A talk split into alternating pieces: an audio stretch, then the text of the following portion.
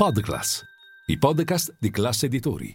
Chiusura vicino alla parità per le principali borse europee, Milano una delle migliori, guadagna lo 0,21% con l'indice Fuzimib.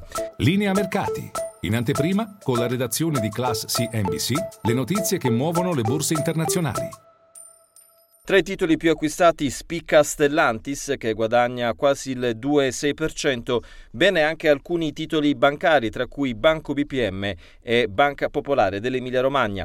Tra i titoli invece più venduti da segnalare Campari che cede oltre il 4%. Campari ha annunciato il ritiro del suo CEO Bob Konce-Koncevic da 18 anni in azienda e da 16 anni alla guida in qualità di CEO. Le sue dimissioni saranno formalizzate dall'Assemblea nell'aprile del 2024. Al suo posto subentrerà Matteo Fantacchiotti, nominato Deputy CEO con effetto immediato. Sul mercato obbligazionario lo spread chiude a 175 punti base. In giornata a livello macroeconomico il dato più rilevante è lo ZEV in Germania mese di settembre che è negativo, meno 11,4 punti, ma batte il consenso che era a meno 15 punti.